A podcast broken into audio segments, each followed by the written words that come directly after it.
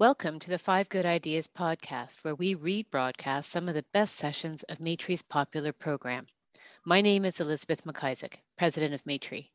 We're a Toronto based organization committed to exploring solutions to poverty in Canada using a human rights approach. For each session of Five Good Ideas, we invite experts from the nonprofit or corporate sector to share five practical ideas on a key management issue facing nonprofit organizations today. In this session, originally recorded on June 15, 2021, we asked Jeff Zito to share five good ideas to build your finance toolkit.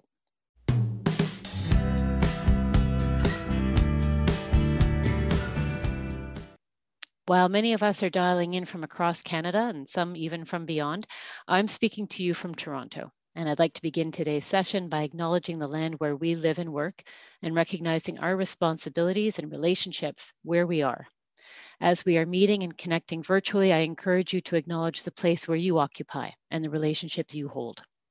I am, and Maytree is, on the historical territory of the Huron-Wendat, Petun, Seneca, and most recently, the Mississaugas of the New Credit Indigenous peoples.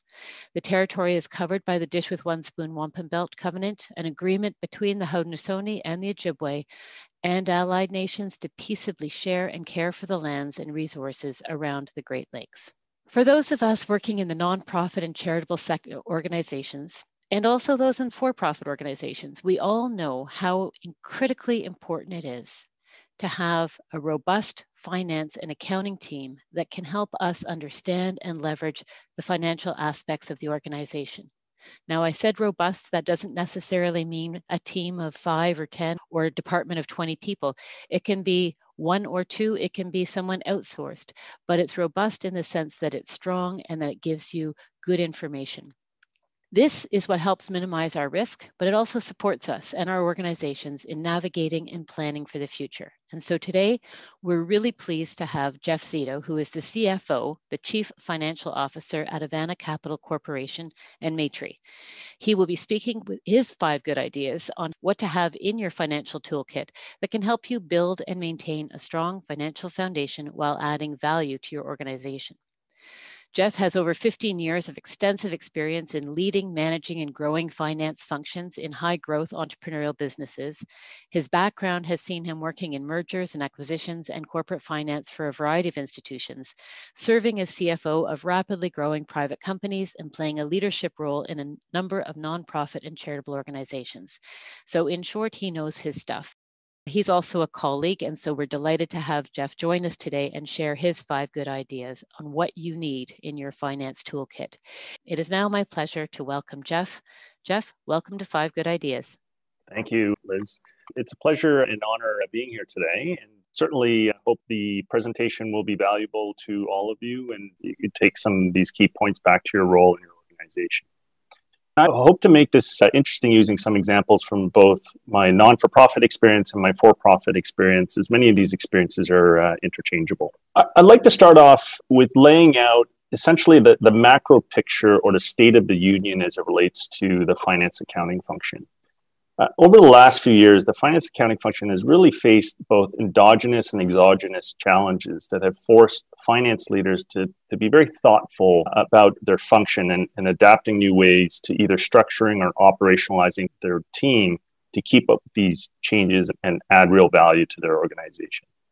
Some of these forces include things like budget constraints. We're in essence doing more with less, adapting to new technologies. Every day we hear about new software applications that in essence make the, the finance professionals life easier and more efficient. Other things that c- continue to be an issue is talent acquisition and retention uh, which continues to be an acute problem these days other things that are actually impacting the organization include organizational changes and complexity, where the finance accounting function needs to be nimble and adaptable to these constant changes, among many others. You know, with that in mind, it's important to consider where you are in relation to the evolution of the finance function. And I like to think the evolution of the finance function in, in, in a step ladder sort of format, starting with the financial operations as the first step.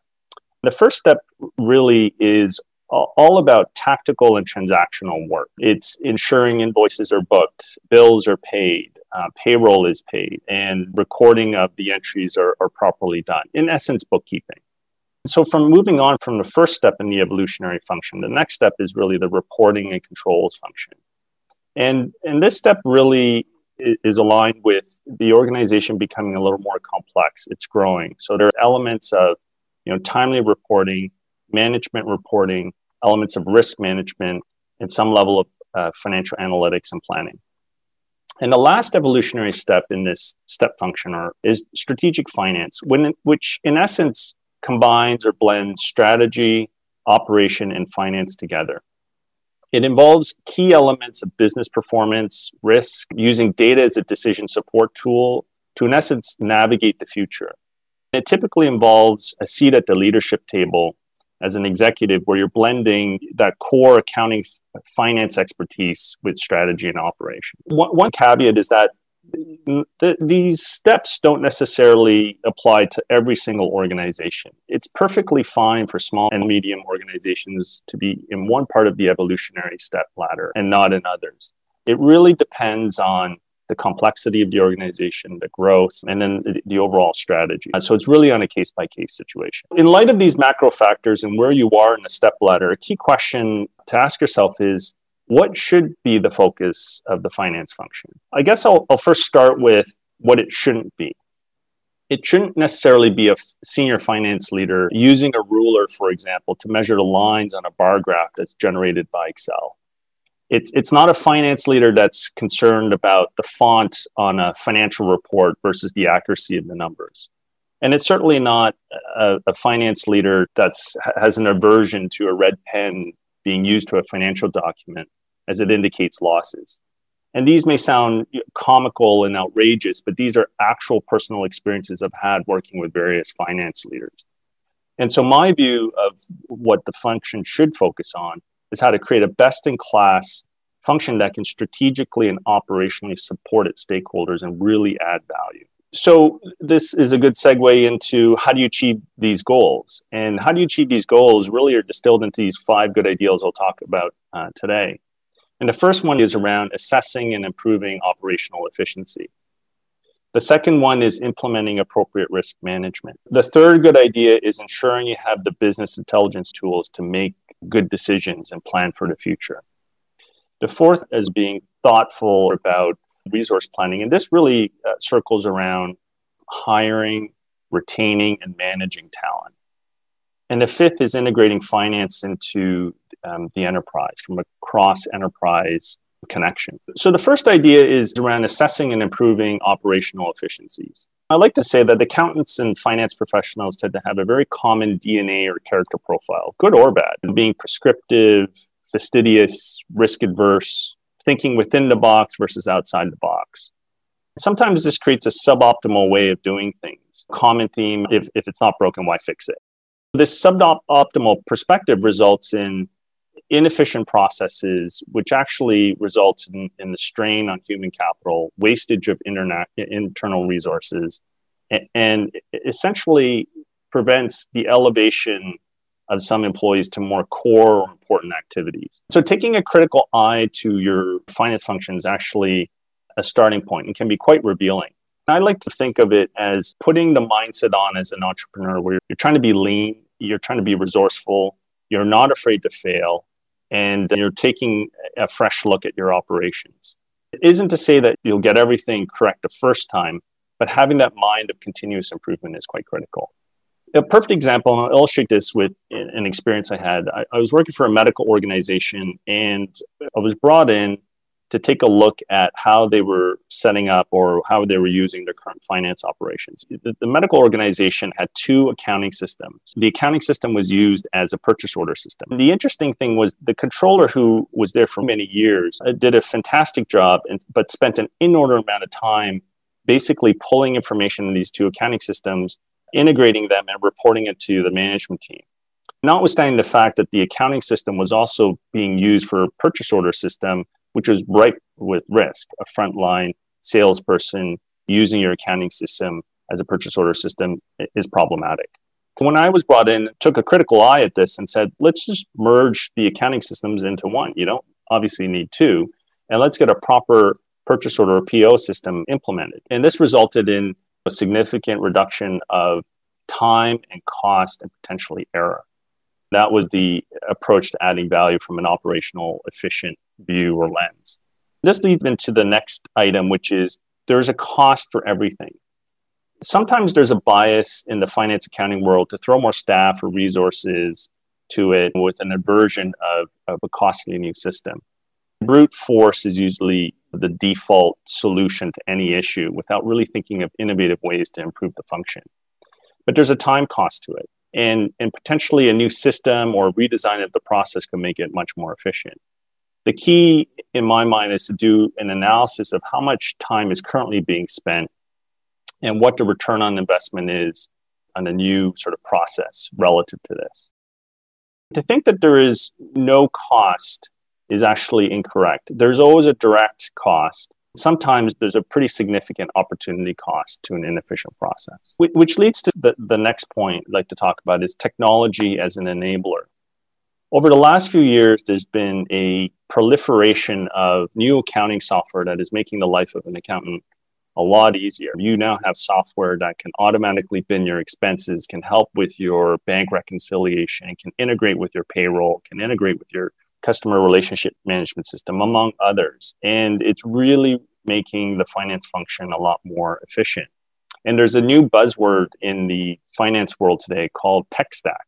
And you'll hear this quite often is that nowadays accountants and finance professionals are looking at the best in breed technology to stack upon one another to create that efficiency, to create that scale. And so there's almost this change in the view of how technology can be an enabler for efficiency. So my approach to technology is really to conduct first a diagnostic on your current operations and really try to hone in on the cost and the risk of each activity as a starting point. Once you really identify the scope of the issue, it's being resourceful. It's continuously trying to investigate or find new technologies, perhaps, that could solve this challenge or problem. One caveat, though, is technology is not a silver bullet. It should be an enabler. You still need good processes, you still need good talent, you really need to understand the scope of the issue you're trying to solve. One key thing that tends to be, I would say, not really brought to the forefront on technology because everybody get attracted to all the features of a piece of technology you're implementing and sometimes either disregard or don't highlight as high on the criteria list is the element of tech talent. What I mean by that, I'll illustrate with an example. Uh, at a software company I work with, the COO president had implemented a uh, really robust, high fidelity accounting system. It had all the bells and whistles. It could do pretty much everything you wanted it to. When I was brought in, the controller had left, and I needed to find a new controller to use this accounting system. And I looked far and wide and went through recruitment firms and job postings to find someone who had this very unique technical skill to use this accounting system. It was practically impossible to find. Eventually, I did, but we paid through the nose to hire this talent just because of the demand and supply. So, choose a piece of technology where there's a level or a pool of talent, being mindful of that pool of talent, because it can really help with reducing the friction or turnover and training of using that system. The second idea is around implementing appropriate risk management. One of the important pieces in my mind of risk management is having the right controls in place, which I believe is critically important, relying on specific sort of organizational design pieces in, in an organization. So, separation of roles, preparation and processing of work, and dual authentication or sign off, among other things. So, it really comes down to separation of roles and dual review or authentication of the process. This is very relevant and relatable in the times we live in. As many of us are working from home over the last year and a bit, there's been an, an increase in cyber hacking or cybersecurity issues, specifically around phishing for finance professionals. Having that appropriate process of separation of roles, preparing and processing of an electronic funds payment or a wire transfer and having a dual authentication role in your treasury management system, for example, can really prevent payment going to a, you know, a wrong counterparty. There is a caveat to this, however. A lot of small, medium organizations have the challenge of one bookkeeper, one controller doing everything. So it's actually difficult to have a separation of roles with these respective functions.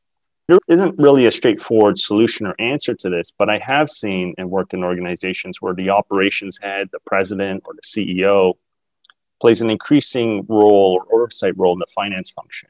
And, as a result, you can create that separation of roles and duties. And this may mean that the CEO, the president, or the ops person uh, will need to enhance their knowledge of finance, but it is a way to create that oversight. The second point is around automation. Uh, I like to think of automation as two key buckets. One is tech automation, and the second is operational automation. And we talked a little bit about tech in, in the other uh, idea, but technology can really help with risk management and have an extra benefit of being efficient, but will also prevent errors or create issues around risk and actually can solve a lot of those risk issues. One perfect example was a non for profit organization we're currently working with, and we use Plooto as a means to pay our vendors. And it connects to our bank and built in is this dual authentication process, as opposed to running around and trying to get checks signed off using Plooto was a means to be much more efficient in our treasury management, but to have that ability of a dual sign off control mechanism. The other piece is around operational automation, which is really templating key processes. One of the things that I did in one of my old companies I work with was really look at every single recurring finance function and creating playbooks around that finance function. So whether it's an AP process, an AR process, it's processing payroll, it, it was a way to really codify how we do things in a playbook. It really served two functions. One, it created a very prescriptive manual for employees that de risked certain activities. And then two, played a redundancy backup. As employees turned over, you can really use these playbooks and say, hey, here's the manual of how to do things. And it was a way to train new staff quickly and efficiently. The, the third point in implementing the appropriate risk management surrounds policies. Policies, in my mind, is a way to codify key internal operations of your organization. So, one of the key questions I ask all of you today is how many of you have policies around these key operational or finance activities? Those policies could be vacation policies, an expense policy, a travel policy, a credit card policy. It's how you look at your key operational pieces and putting those down on paper a perfect example of how having no policy can cause issues. I heard through a CFO peer network of mine. There was an executive who had a corporate credit card which had points accumulating. This executive used these points, which was really a corporate asset, to purchase personal gifts, take personal flights, nothing related to the business. And it was actually quite outrageous. Once he was found out and was approached by the CEO, his defense was, well, there was no credit card policy. So I'm in the good. And it raised a very tense uh, situation, despite the fact it was pretty outrageous. He kept standing by that defense. In my mind, if it's not written down, it's a guideline, it's not a policy. But by having it written down in a policy, it clearly articulates the rules of engagement. So there's no misunderstanding and could be used as a backup in a dispute situation. The last point in risk management that I'd like to cover is, is stress testing. And stress testing is a pretty generic topic, but in my mind, it's looking at the downside risk of an organization. And, and the way I look at the downside risk in an organization, it's really around two factors one around probability and one around the magnitude of risk. If it's highly probable or highly likely and has high impact, then you should probably plan around mitigating or managing that risk. So this has become a very important topic over the last year and a bit around COVID. There are many organizations who are looking at their um, you know financial plans and looking at how much cash do they have, you know, how much cash do they have for runway before they effectively.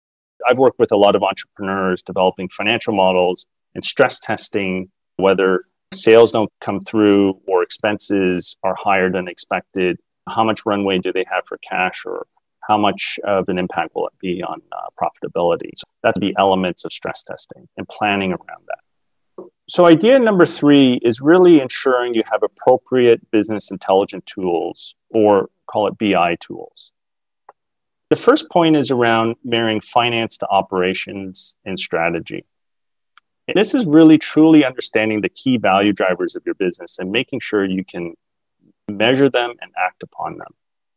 I'll illustrate this with an example as well. I was working for a medical organization run by a radiologist, and he had two systems. One system that tracked the patient volume uh, and all the patient details through the modalities that he used, with modalities being the different sort of X-ray equipment um, in, at his clinic. And he had another system that actually tracked the accounting aspects, so how much revenue was being generated by using this equipment. But he had a tough time trying to understand the revenue drivers of his business and then also around and the impact around resource planning for the business. So what I did was basically look at the two pieces of data that you could extract from the two different systems and, and effectively merge them together and was able to provide the radiologist data around revenue per modality or revenue per equipment, revenue per uh, patient, uh, volume capacity planning, and, and, the like. And so he was able to use this data and say, oh, this is an interesting sort of marriage of operation strategy and finance, and allowed him to essentially resource plan better for his clinic. And, and this segues into the second point, which is around uh, key performance indicators or KPIs in essence, the goal of a KPI is to distill your key drivers into a succinct and digestible format that will provide you a decision support tool, you know, leveraging this historical information to navigate for sort of future decisions or future strategy. It can highlight trends, opportunities, issues, but more importantly, be an actionable item for the executive team.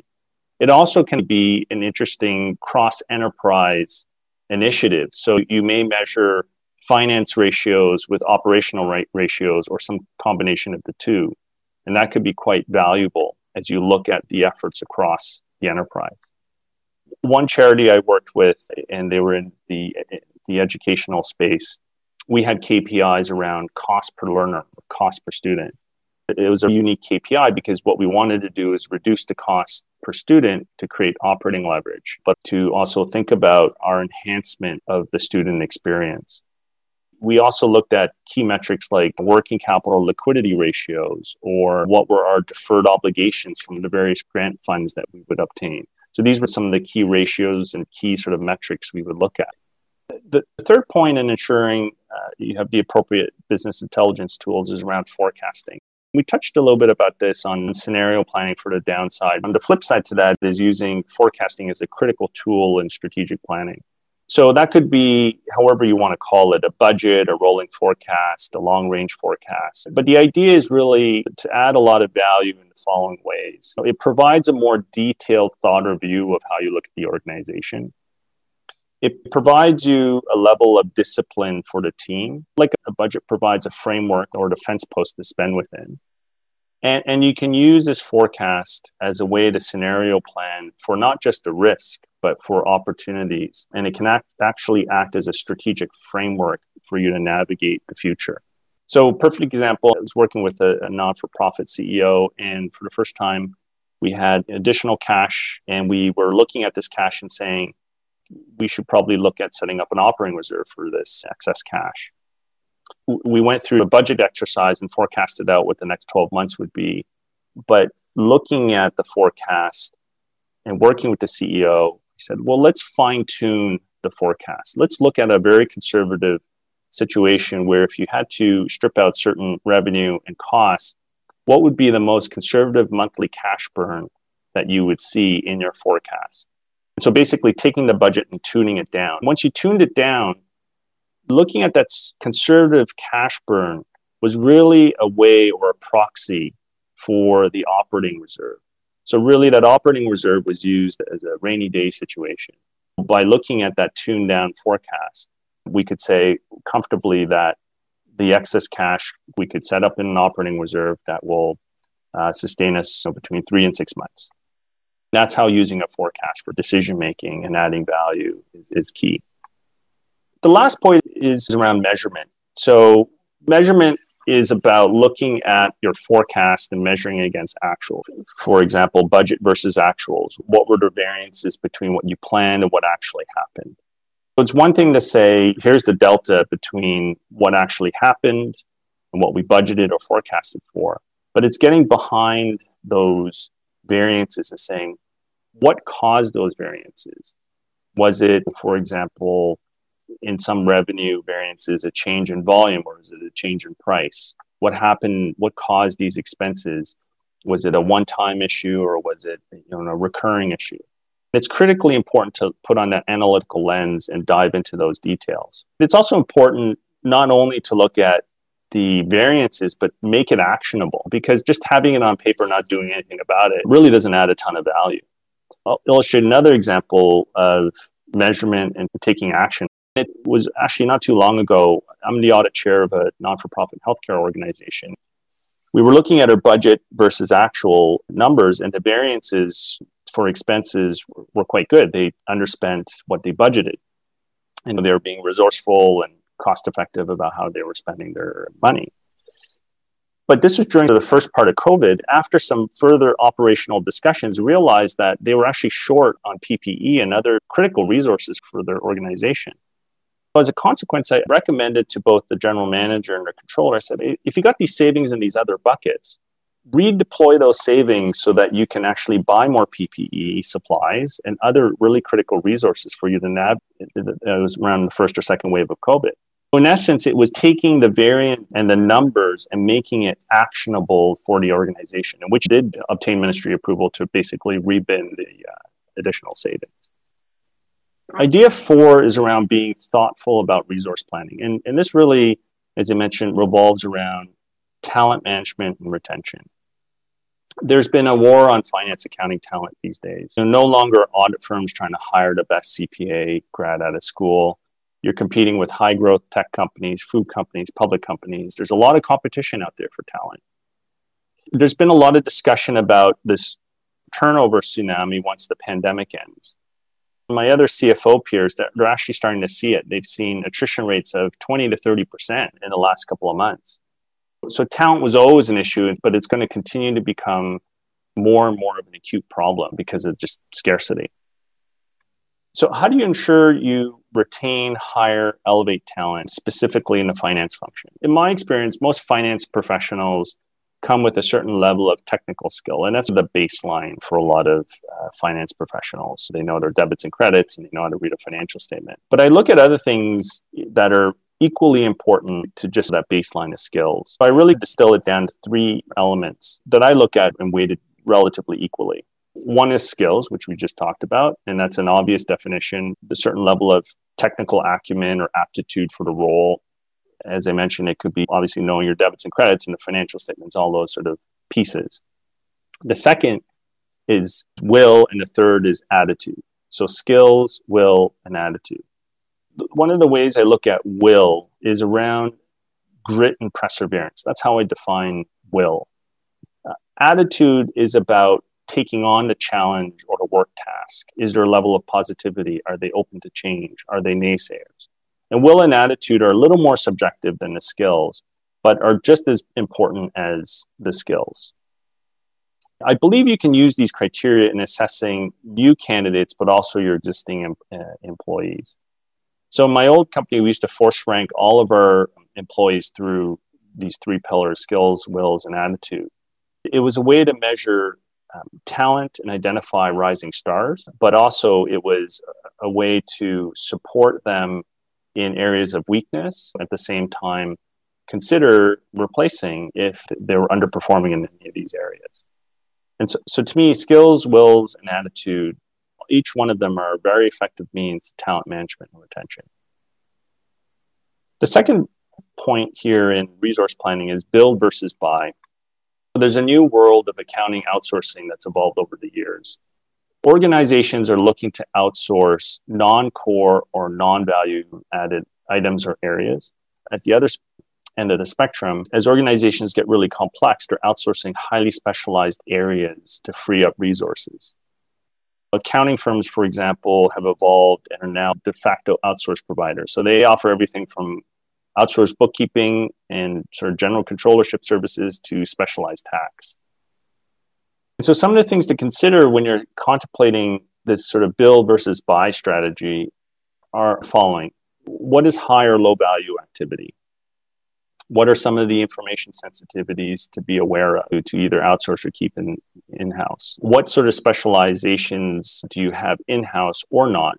And what is the cost or return on investment of outsourcing? And are there other beneficial elements to consider, means of redundancy, backup, or independence, or any other? With that being said, there's another element to build versus buy. Really a good segue into the next point is cross training. Accountants tend to be specialists in their certain fields, and it's highly unlikely you'll find an accountant who knows everything and is a technician in everything.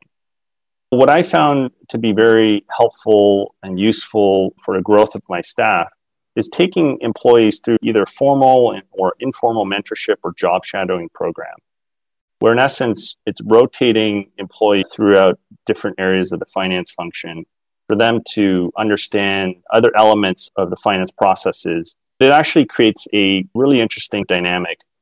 I've seen employees find it very fulfilling and rewarding it really elevates them to the next experience in their professional development and makes them a much more valuable member of the team and also allows them to appreciate other members on their team and exactly what they're doing. Finally, it also helps create that redundancy backup as well. So I do encourage that this is a, a very useful tool if you're able to set this up is to really give that cross training exposure to your employees the last idea is around integrating finance into the general enterprise. The finance department tends to be siloed or isolated from the rest of the organization. You know, sometimes finance is an afterthought. They're just another department, and either one, rightfully or wrongfully, they don't add a lot of value to the rest of the organization, or two, they're naysayers and they don't really, they're not really part of critical initiatives or opportunities because other organizational heads have an aversion to the finance department because they're always saying no. When you think about the finance function, however, it can be a valuable role and tool to executive decision making using quantitative tool or other decision support tools that could really be a good sounding board for an executive to balance risk and opportunity. And integrating finance into the enterprise is really the mind shift change, the change management and communication change as you try to integrate them into the rest of the enterprise. One of the ways that I found it to be very helpful with the integration is really celebrating wins, communicating those wins on cross enterprise projects. We used to have at my old software uh, company stand up Fridays, where we would have, the whole organization would stand up and talk about all the successful wins on cross enterprise projects. So that could be finance helping sales with a new commission policy, or finance helping operations with a new system implementation. What it did was by communicating and sharing these wins, it brought finance to the forefront.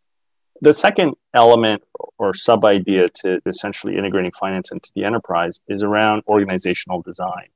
So, really, that is a way to look at your reporting structures and say, how do you further embed finance into the rest of the organization? Some of the organizational design layouts that I've seen, in essence, is where finance actually is there's a dedicated finance person for every operational head. They're like mini senior finance specialists or CFOs that would report into the operating head, but also would have a direct line into the corporate CFO.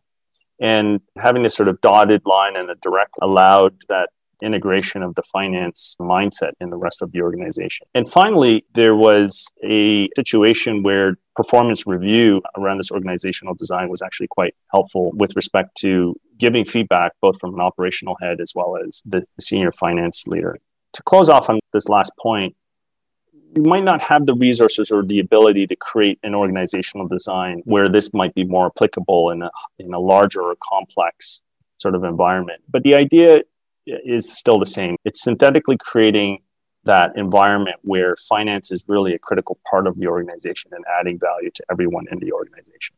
In summary, the tools I outlined are really a means, not an end for the finance function uh, to add significant value far beyond the traditional view of making sure numbers are reconciled and things add up. It could be a driver of operational and strategic change. And I hope this presentation has provided you valuable insights and perspectives that you could take back to your organization. Thank you, Jeff. That was terrific. Uh, a really great overview of what, for some of us, sometimes feels like an opaque and very impenetrable part of the organization. So, thank you so much. That was great.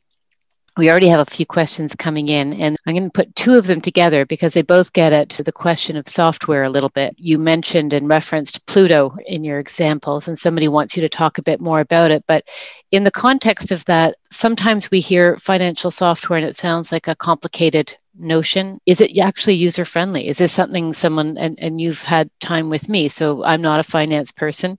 Is it something that someone like myself could get my head around? Building a tech stack sounds a bit like climbing mount everest in the words of our questioner. So is there is this something that we can navigate that we can do? And can you tell us a bit more about Plooto? Uh, certainly. I think conceptually the, the tech stack concept is really trying to find as I mentioned, best in breed technologies that you can stack upon one another. Part of that is making it user friendly. So some of the accounting systems out there that are ubiquitous these days are like QuickBooks or Xero. You don't have to be a CPA to use QuickBooks. In fact, they have training modules online if you sign up that will just teach you and show you all the different elements and features and no different than Xero. I really want to emphasize the fact that you don't have to be a true CPA designated account to use this. These are all user friendly software applications. Once you move up the ladder in the evolutionary scale, that's where things get a little more complicated. You have these large enterprise resource planning systems that are connected to the accounting systems. That's a whole other world. But for a lot of the medium and, and even some relatively large organizations, you can find off the shelf applications that, as I mentioned, are user friendly. On the Plooto side, I like to consider it as a payment solutions offering. It essentially connects to your bank. It allows you to pay vendors. It allows you to pay employee expenses, and it notifies you when an expense is in the system, and you log in essence, and you can set up dual authentication to approve that expense to be paid, and it automatically gets paid. So it really just substitutes the check writing side of the business. Here's a different kind of question. Is a checkbook style accounting system ever appropriate for a not for profit? How do you choose between this and a more traditional accrual accounting? Is this a function of size and scale? Yeah, it's a great question, actually. I always believe in an accrual basis to your record keeping, but I would also look at a cash flow lens as well. And the reason why you want to keep two is because sometimes on an accrual basis, you don't really get a good sense of how much cash is in the bank or in the runway. Uh, for example, if you look at your financial forecast, and a perfect example is an organization that I work with where we used to get a lot of grants up front, and that would essentially be deferred revenue. It's a liability on your balance sheet. And that's from an accrual standpoint. But from the cash standpoint, you get all that cash up front. But then the challenge is trying to forecast out your accrual financial statement in an easy way uh, to ensure that you have enough cash in the future for your organization. And it can be done, but it isn't necessarily a one to one conversion. You have to go through some of the, I'm going to call it the math and the technical accounting approach to take it from an accrual to a cash. So, in summary, I would say best practices to keep it in accrual. Most charities need to provide annual return to the CRA, and a lot of that is premised on the fact it's accrual, and there's in many cases you need an audit. But the fact is that cash is also very important. So understanding your cash position is critically important as well. You've prompted a few questions on the HR side of things, so the mm-hmm. talent resource. So, first, can you share how you might title a role that requires an individual who is able to straddle both the controller and strategic financial management roles at an organization? Is this a controller? Is this a finance manager? Is it a finance director? And how do we distinguish between these titles?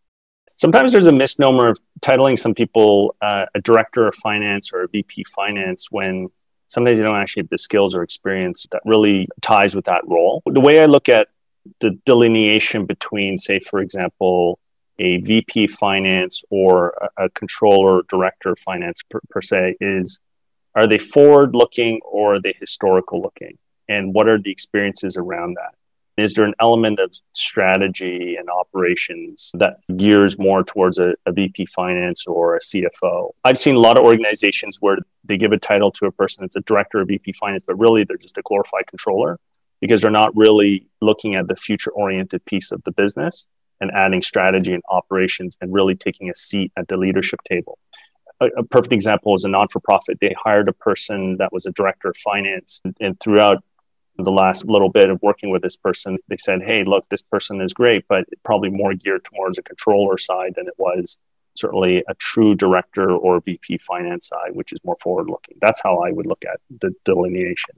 Do you have any suggestions for increasing the financial knowledge of managers who have moved up from frontline positions and may not have had management training? So, I guess growing your talent.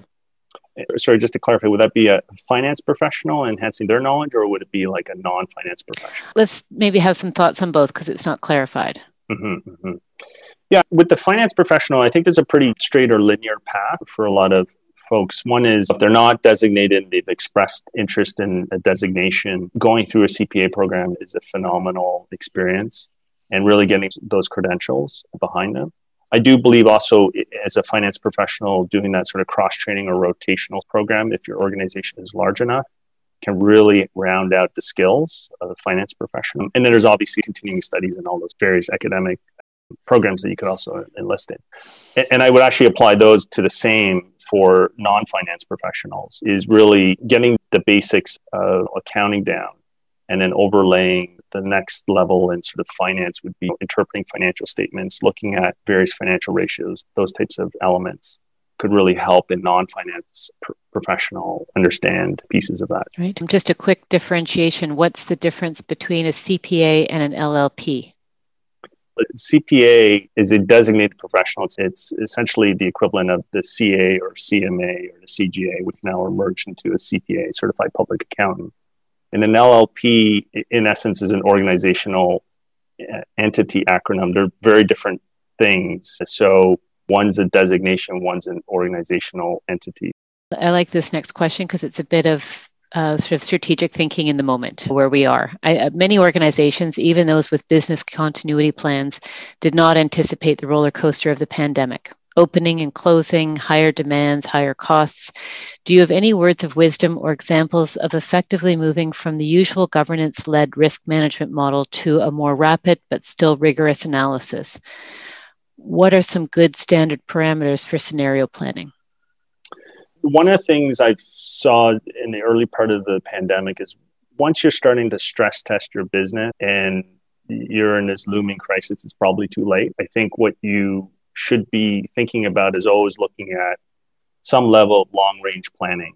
So I, I worked for a public company and we went through a five year strategic plan every single year. That, that's, that's a bit of an issue because your strategy shouldn't change that much. But the idea was to actually go through this pretty rigorous exercise and plan out over the next three or five years in a fairly robust financial model and taking all those inputs from all your operational heads and layering them into a, a long range financial plan.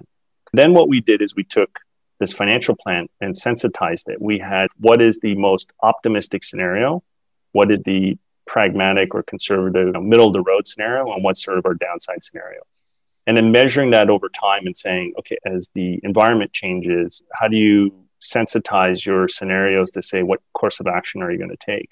And then being mindful as well of are some of these expenses or drivers in your business one time in nature or call it non recurring or recurring.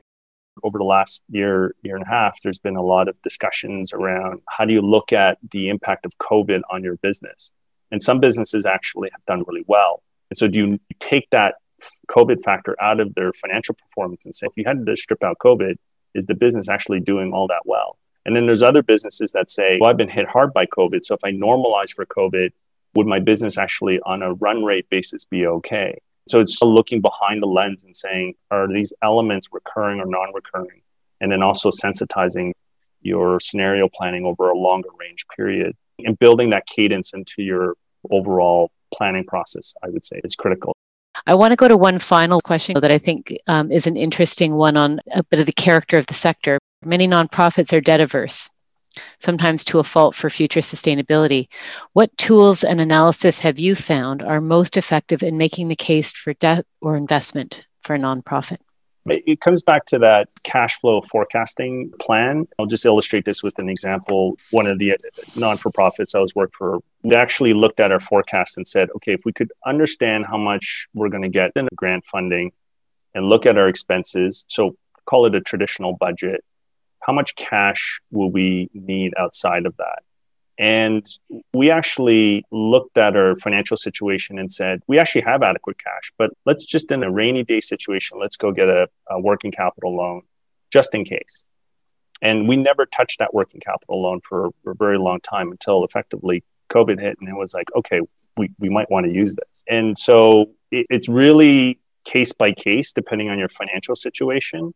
But I think looking at the runway over the 12 or 24 months, do you have some certainty around your funding and what are certain expenses that you can calibrate if things go different or sideways?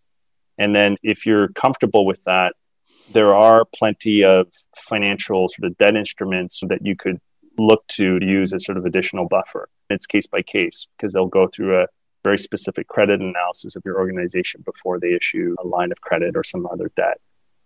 Thank you. That was a great range of questions, I think, and what a terrific presentation. Jeff, thank you so much.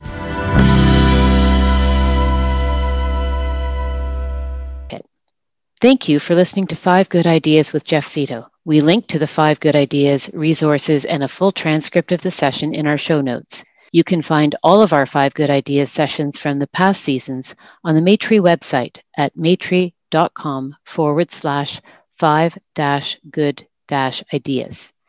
And you can subscribe to the Five Good Ideas podcast to continue to listen to our best sessions.